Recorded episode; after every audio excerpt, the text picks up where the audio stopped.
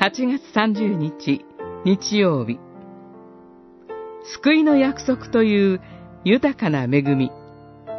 マタイによる福音書じゅうごしょうにじゅういっせつからにじゅうはっせつ。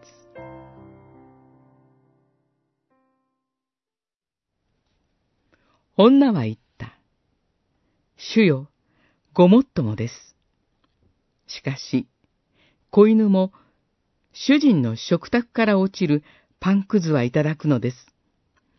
じゅうごしょうにじゅうななせつ。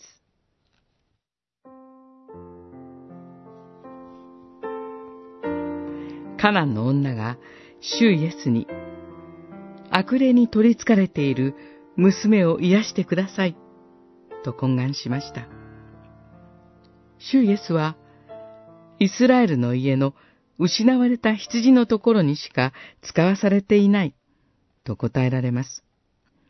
当時は、まだ救いが異邦人に広げられていなかったからです。しかし、女は引き下がりませんでした。それに対して、主イエスは答えられます。子供たちのパンを取って、子犬にやってはいけないと。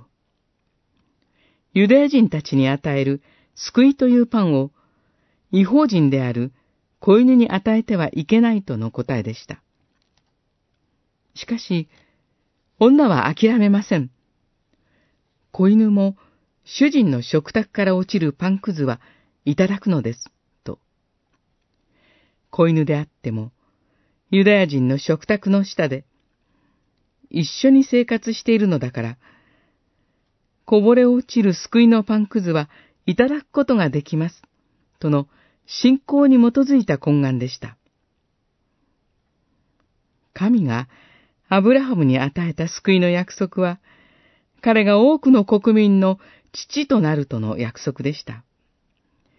異邦人をも救うという神のこの約束を思い起こすとき、私たち日本人にも救いの恵みが豊かにこぼれ落ちています。